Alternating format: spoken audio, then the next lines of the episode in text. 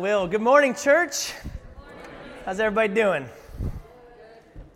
Oh, man, I sold that one. Um, It's good to be here with you this morning. Uh, we've been walking through the book of Romans, verse by verse, and if you have your Bibles, we'll be in Romans chapter 12 today, verses 3 through 8. We're talking about spiritual gifts, which is a controversial subject uh, a lot of the times, and I want you to brace yourselves because I am about to say the most controversial thing I believe that I've ever spoken from this stage. Are you ready? I believe that LeBron James, wait for it, I didn't even say it, might be the greatest basketball player of all time. I said it. I said it.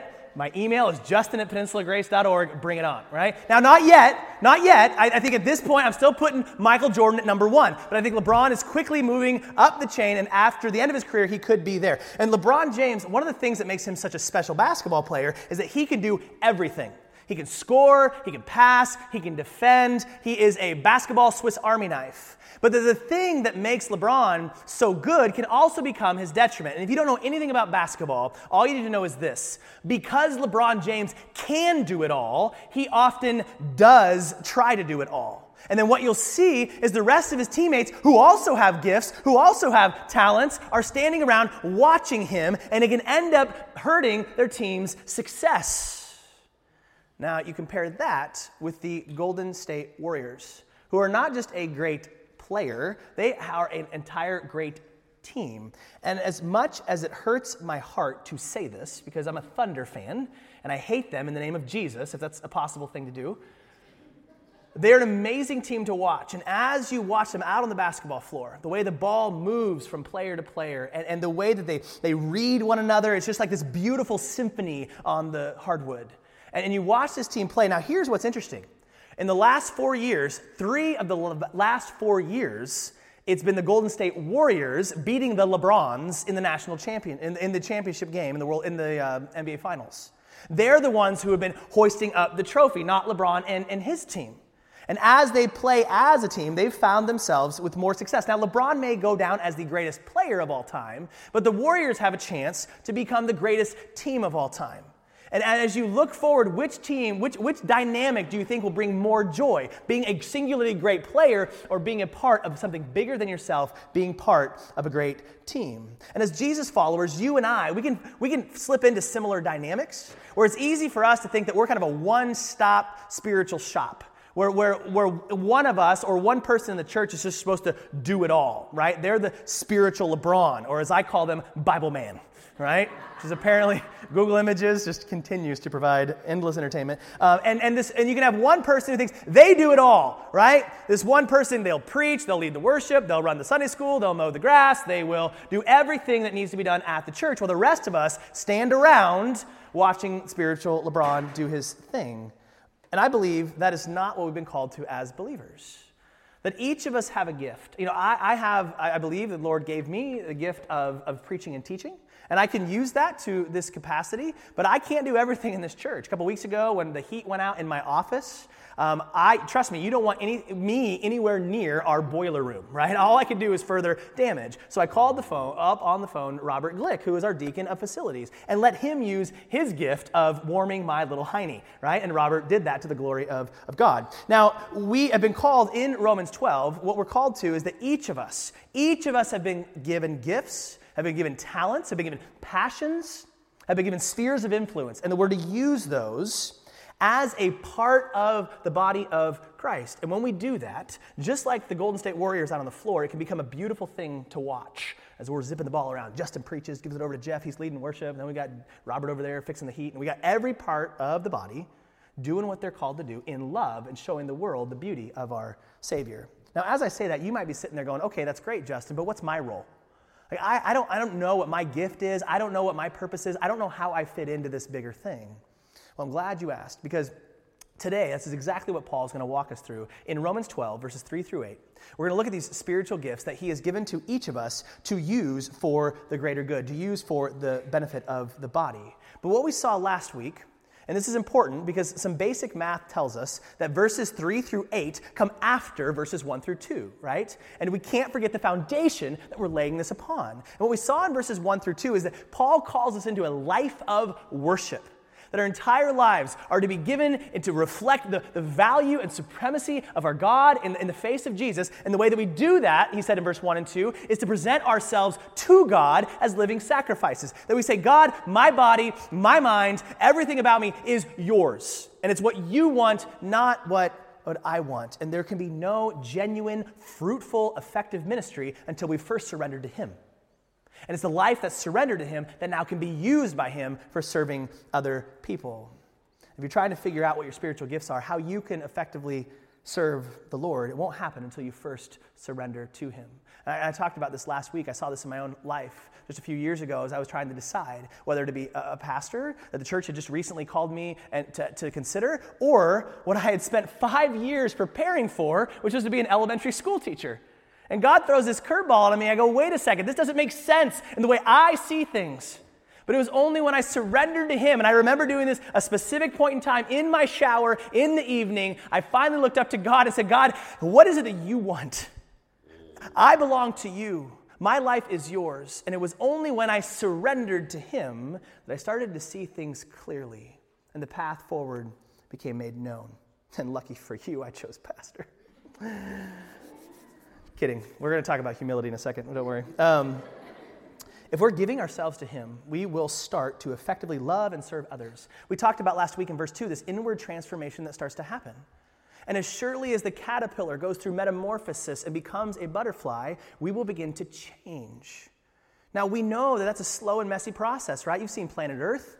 It's, not, it's a messy, slow thing for a caterpillar to become a butterfly. And it's a slow, messy process for us to grow and become more like Jesus.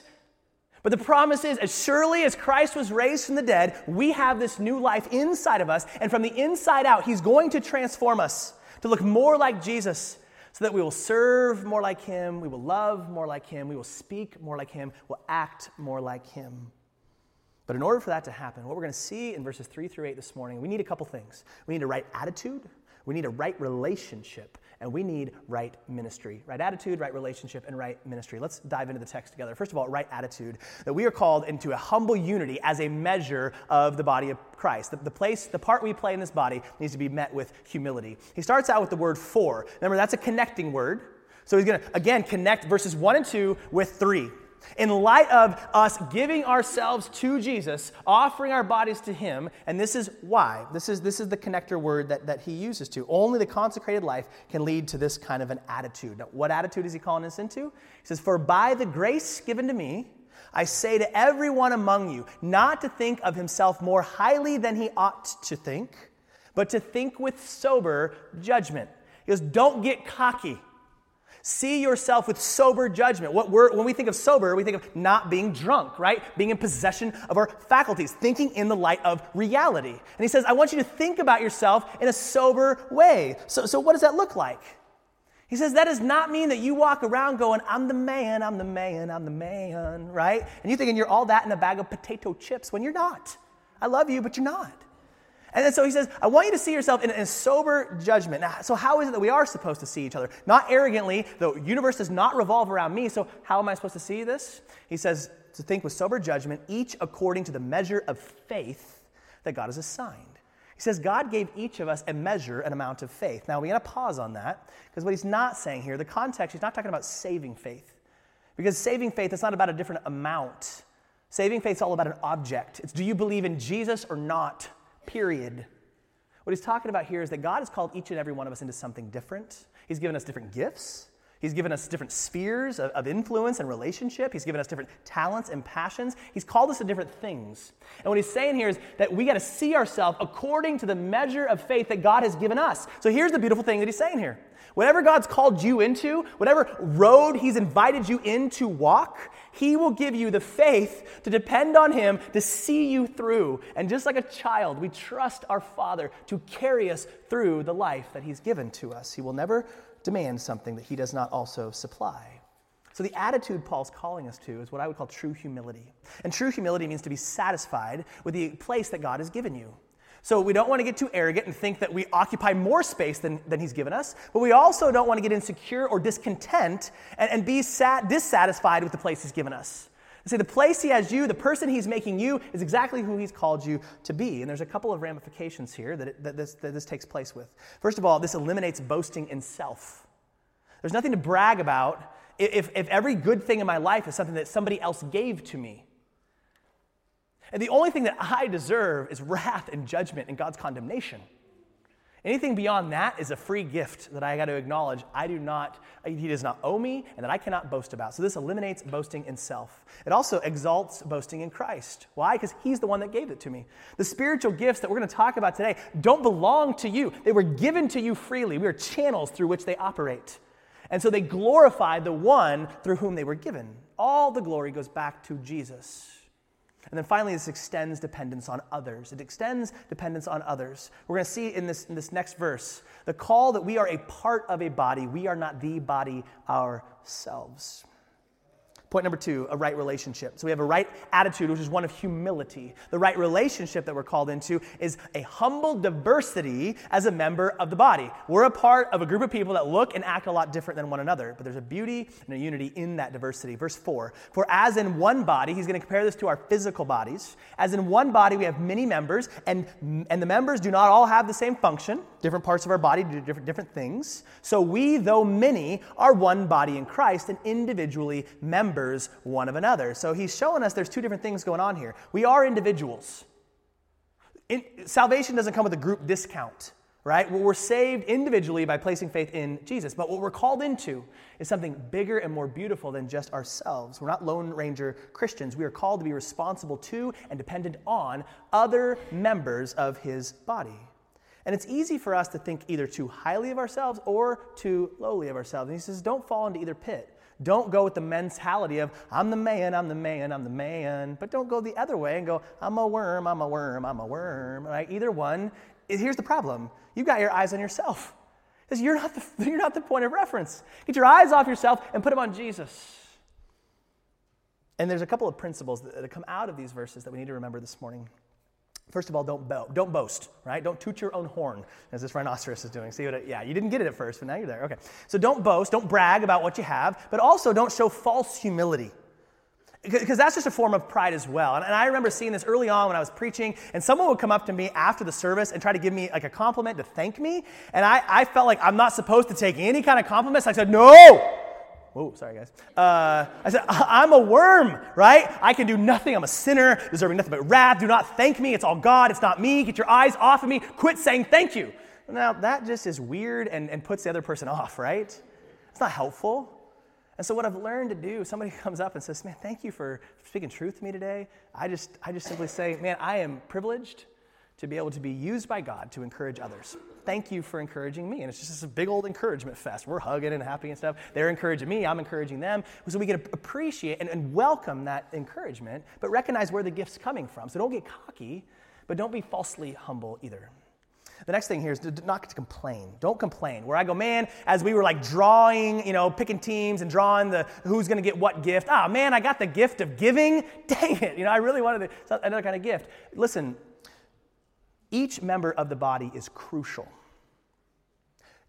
God has given each of us gifts, and every single one of those gifts is necessary if we are to function as a healthy body. And I'm not just saying that to try to be like condescending, and we kind of got that spirit here where everybody gets a participation trophy, right? And God loves you too. No, this is, this is what the Bible says. 1 Corinthians 12. The eye can never say to the hands, I don't need you. The head can't say to the feet, I don't need you. And this is what he says. In fact, some parts of the body that seem weakest and least important are actually the most necessary. So, some of the parts of the body we go, we don't even know why it exists. God says, I do. And trust me, your body can't be healthy without it. I'm going to go out on a limb and bet that most of you did not wake up this morning thanking God for your natural killer cells.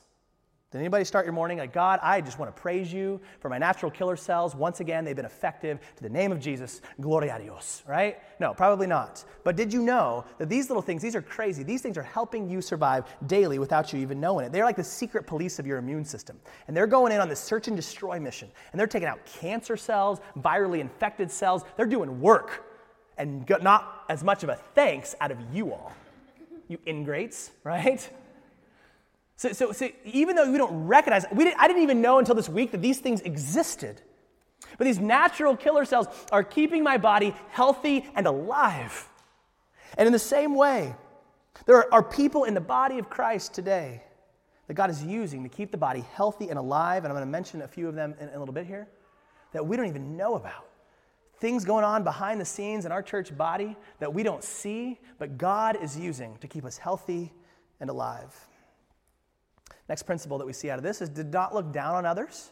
Don't look down on someone else, think your gift is better than them. But on the other hand, don't be jealous and don't be envious of somebody else's gift, right? You want the ice cream cone, God gave you a popsicle. Deal with it. Popsicles are awesome, right?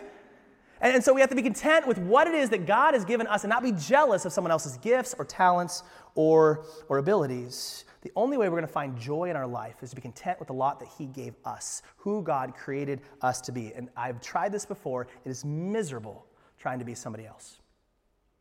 So use him for example, mostly because I wanted to use this picture again. He missed it last time. So Robbie Smithwick, our, our beautiful youth intern, youth director, sorry, sorry. Power where power's due. So Robbie, you know, he grew up this phenomenal athlete, Gatorade Player of the Year in high school, can fly through the air like a silver bullet, or maybe I should say a shooting star. Um, Robbie has this amazing voice. He can play the guitar. He's got this beautiful hair. I think I might have a crush on Robbie. I don't know for sure, but it's a, it's a bromance in the making. But we, uh, so, so Robbie, God has given Robbie these gifts and talents and abilities. And I can't look at Robbie and go, man, I wish I was Robbie.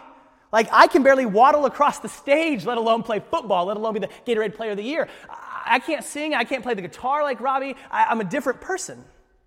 I can't try to be Robbie, I gotta be me. One of the great things about the internet today is you can, there's a lot of podcasts and YouTube available where you can see all these amazing preachers across the nation and even across the world. But one of the horribly depressing things about that is to go, man, I am not them. And I look at someone like John Piper or, or, John MacArthur or Matt Chandler, some of these guys that I love and I listen to every week, and I look at what they have, the abilities they have, the sphere of influence they have. I mean, there are millions of people listening and watching their messages online and, and in person, thousands of people attending their churches.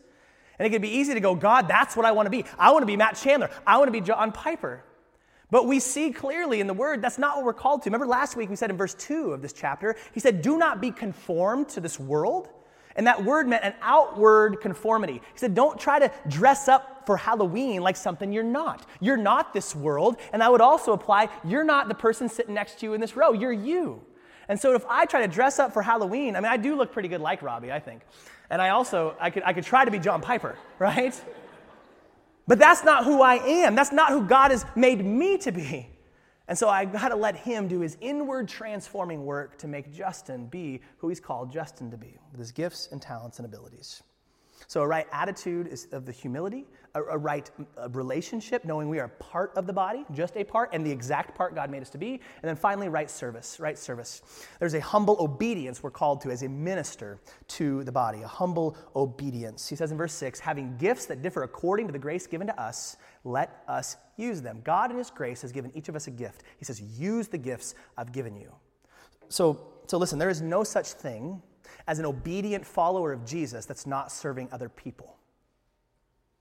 That's not a thing. If I love Jesus, if I'm following him, I will be serving other people. That's what my life will start to look like. And listen, this is for all of us. This is for every single one of us. Every single one of us is a minister, a servant to the other people in the body and to the lost in our world. Ephesians 4 tells us this. Now, these are the gifts Christ gave to the church the apostles, the prophets, the evangelists, and the pastors and teachers. Those are kind of the leaders of the church. Now, notice what he says next. He doesn't say it's the leaders that do all the ministering. Verse 12, their responsibility, the responsibility of the leaders is to do what? To equip God's people to do his work and build up the church, the body of Christ. The leaders are here to train and equip every person in the body to do God's work. All of us are called into this. This is what he also says in 1 Corinthians 12. A spiritual gift is given to each of us. Every single, if you're a part of the body of Christ, if you placed your faith in Christ, you've been given these spiritual gifts. And why does he give us these spiritual gifts? So we can help each other, he says. The reason we've been given these gifts is for the benefit of others, or as the ESV says, for the common good. Now, it's interesting as you, as you look through the New Testament, there are 23 ish spiritual gifts mentioned. And the reason I say ish is because we never see, no matter what passage mentions them, there's never an exhaustive list given, and, and none of the gifts are, are the same. And in fact, some of the gifts kind of seem to overlap with each other, and it's a little ambiguous. And I think this is probably on purpose. Because I think we can get too carried away with this whole idea of spiritual gifts, naming exactly which ones we have and putting these kind of tight definitions and boundaries on them. And we just don't see that exemplified in, in the New Testament. What we do know is that God has called each of us to love. He's called each of us to serve other people. He's called us to, to use the gifts we have, but oftentimes he'll mention a gift that we're all called to do. He tells Timothy, Paul tells Timothy, do the work of an evangelist. Whether or not you have the gift of evangelism, some people are, are really, really gifted in that area. He calls us all to preach the gospel. There's the gift of generosity and giving, but you read 2 Corinthians 8 and 9, we're all called to be generous as believers. So we don't want to get too hung up on which gifts and how many gifts. And, and I, want, I want you to look around you right now. Go ahead and, and, do that. Look around you. Look and see the nice people. Um, most people that you just looked at have no idea what their spiritual gifts are, right? And that's okay. That's okay.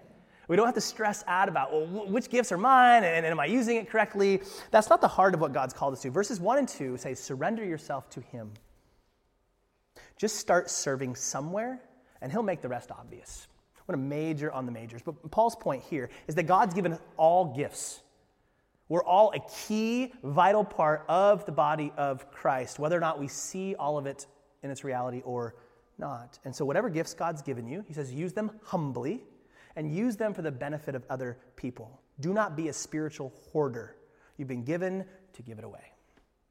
And then he gives us a few examples. First example he talks about is prophecy.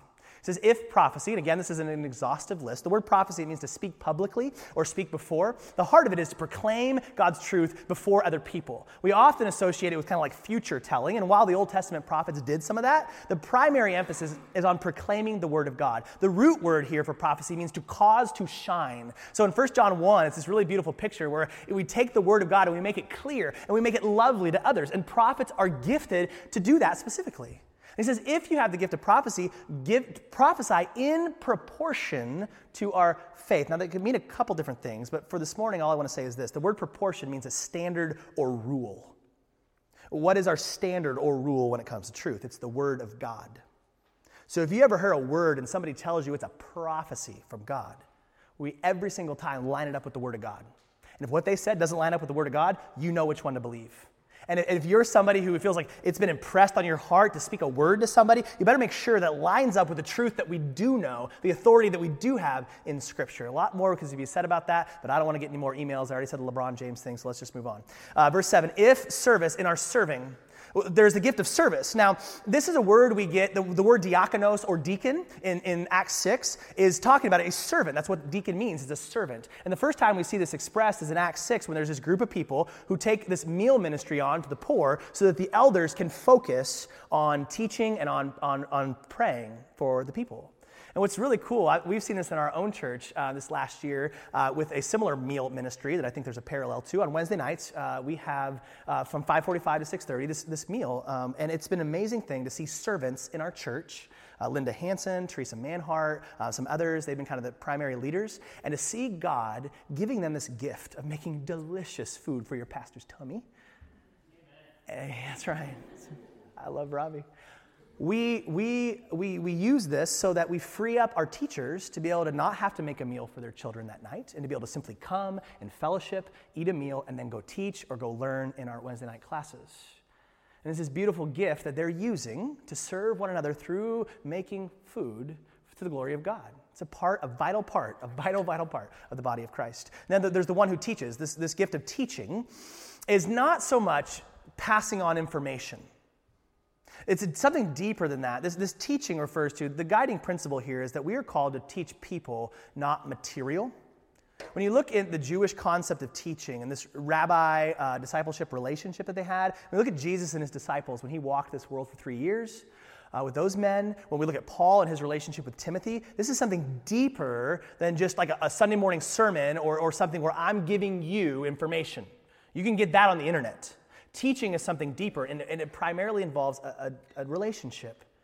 Now, one of the ways that you'd most commonly see teaching is up here from the pulpit. But there are many men and women in our church who use their gift of teaching in the obscurity of Wednesday nights and Sunday mornings over across in Sunshine Park. And a couple people, is, I want to just kind of flesh out what this looks like for us. And they'll all resent me for putting their pictures up on the screen, but I don't care because I have the clicker, right? So the first one I wanted to mention is April Kidder. Uh, April's one who's been faithfully serving in our youth and children's ministries for years. And April has this like nearly scary level of joy and enthusiasm. Like you talk to her and you can't, it is infectious, her love for Jesus and others. And she's a gifted teacher and communicator, but again, it goes deeper than just material. I mean, she loves probably the most difficult demographic in our church, the junior high boys. And you know what she does? It's not just that she teaches them on Wednesday nights. She's showing up at their sporting events throughout the week.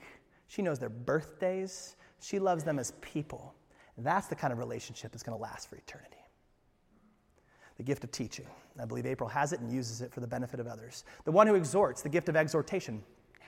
Um, this is, means spoken expressions of concern, care, or comfort from alongside of. It means to encourage or strengthen, to come alongside the, the brokenhearted, the, the weary.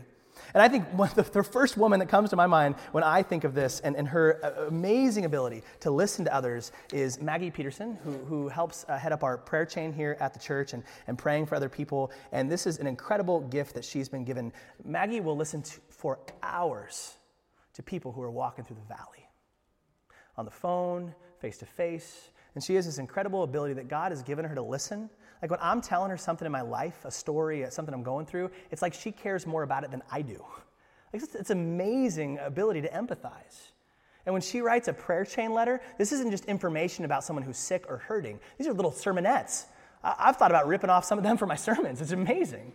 God's given her the gift of, of encouraging and strengthening other people in a way that most of us don't see week to week, but it's a vital part of our body. Next gift, the one who contributes in generosity. This is, this is talking about giving, financially in particular.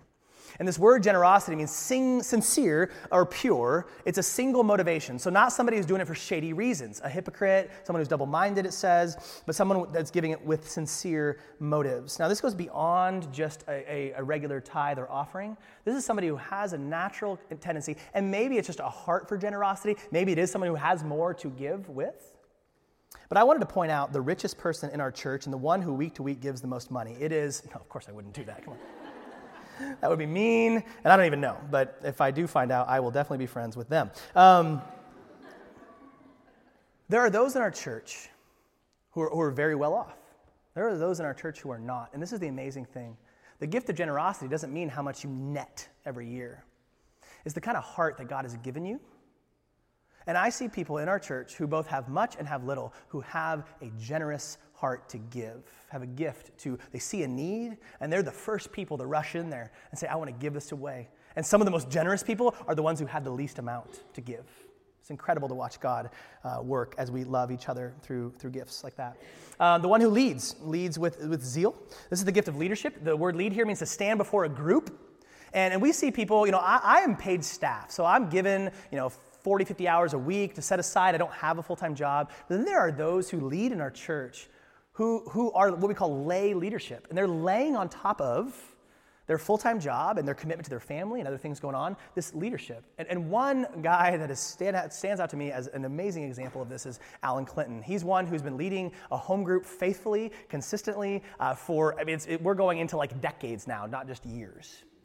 And the way that he loves faithfully, he has a heart for eldering in fact, he uses the word eldering. You look up in the dictionary, that's not a, that's not a word, right? It's the squ- red squiggly lines on the Microsoft Word document. But he exhibits a heart to lead, to shepherd the flock, and what that means to do uh, as, as with his heart. Now, the last one here is the one who does acts of mercy with, with cheerfulness, it says.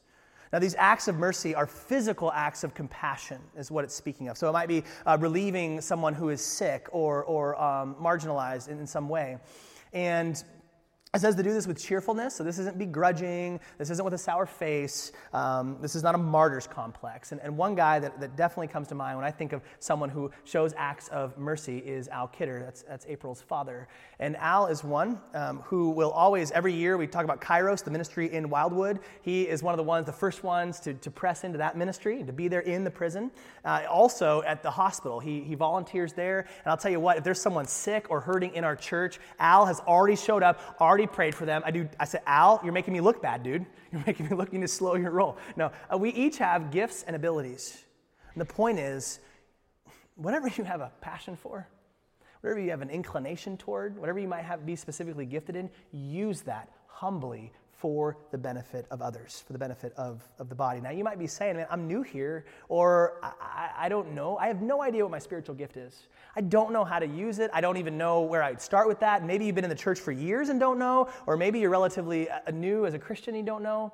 And, and so, one practical step that, that I want to give us to take uh, this week is on February 11th, we're going to start a group called Welcome Home Group. And we're going to be having it over at the youth center, uh, be 6 to 8. There'll be a meal, some time together. And there are a couple things that we're trying to do with this. First of all, it's give us space to invite people into community to bring us out of just the Sunday morning attendance into something deeper and richer, and I think more beautiful that God has intended for us to live life with each other as believers. And in this process, we'll be over the, it will be an eight week journey, and over those eight weeks, we'll talk about what is God's vision for our church that we believe He's what direction is He heading us in, what are our beliefs as a church um, theologically, where do we stand on some things. Uh, we'll talk about the structure of our church, just kind of mechanically, how does it work, and then one of the things we want to emphasize toward the end of it is how do we use what, what are spiritual gifts how do we use those for other people? Um, what are our natural talents and, and abilities, and how can we use those for the benefit of the body? And what we're going to do is we're going to kind of talk about how do we connect into the, the larger thing that's going on here? How do we use what God has given us individually for the benefit of, of others? And so I want to invite you to consider that as we step into community to worship and serve um, together. But the heart of this is, is don't be a LeBron, right? When you're a LeBron, you're sad, right? You may have all the gifts in the world, but if you're standing alone, you're going to be a miserable person. What we're called to is to be a Golden State Warrior. We're called to be a part of a team, something bigger than ourselves, to use our gifts for the benefit of, of others. And one day we all want to hear the words, Well done, good and faithful servant. But when God says that to us, He's going to say, Were you faithful with what I gave you? Parable of the talents. He didn't give everybody the same amount of talents.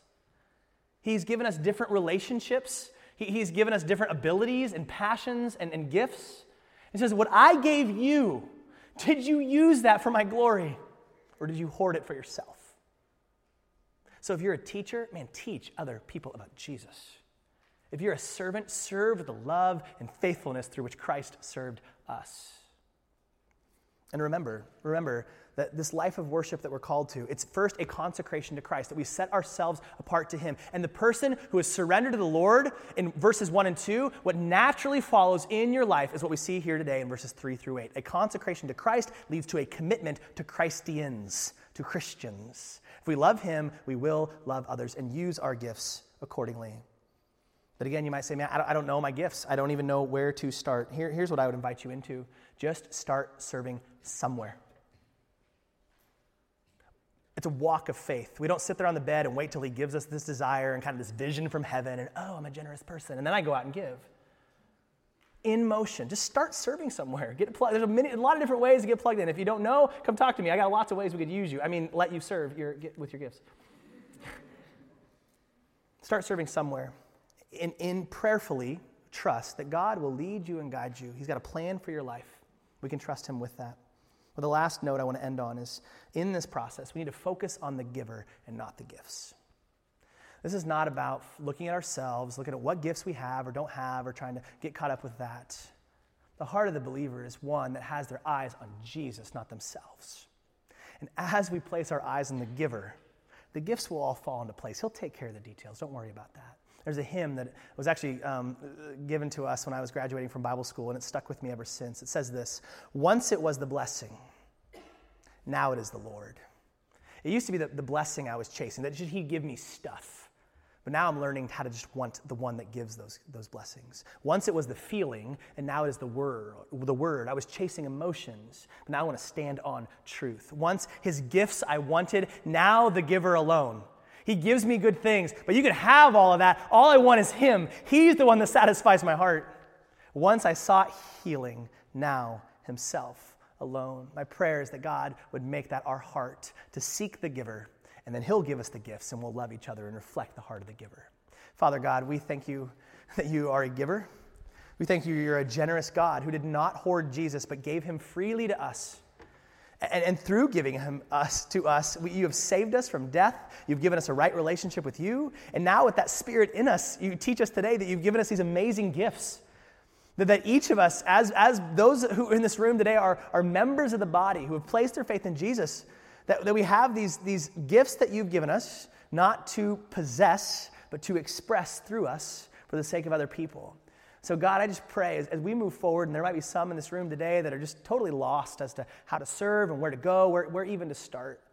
Lord, that you just give them the courage to first surrender to you as King, as their God, as their Savior, and then that you would open their eyes in wisdom and clarity and show them the places and spaces that you have for them to serve and to love others. Just make that abundantly clear. But God, above all, we want to keep our eyes on the giver and not the gifts.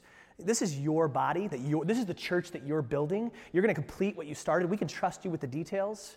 We just want to surrender our lives to you and then, and then have the mindset of how can we humbly use the gifts you've given us to love other people. I want you to do that through us, Father, that the world would know that you sent us into it by the way we love each other and serve one another in the beautiful, gracious name of Jesus. You are a great God. It's you alone that we praise. It's in His beautiful name that we do so. Amen.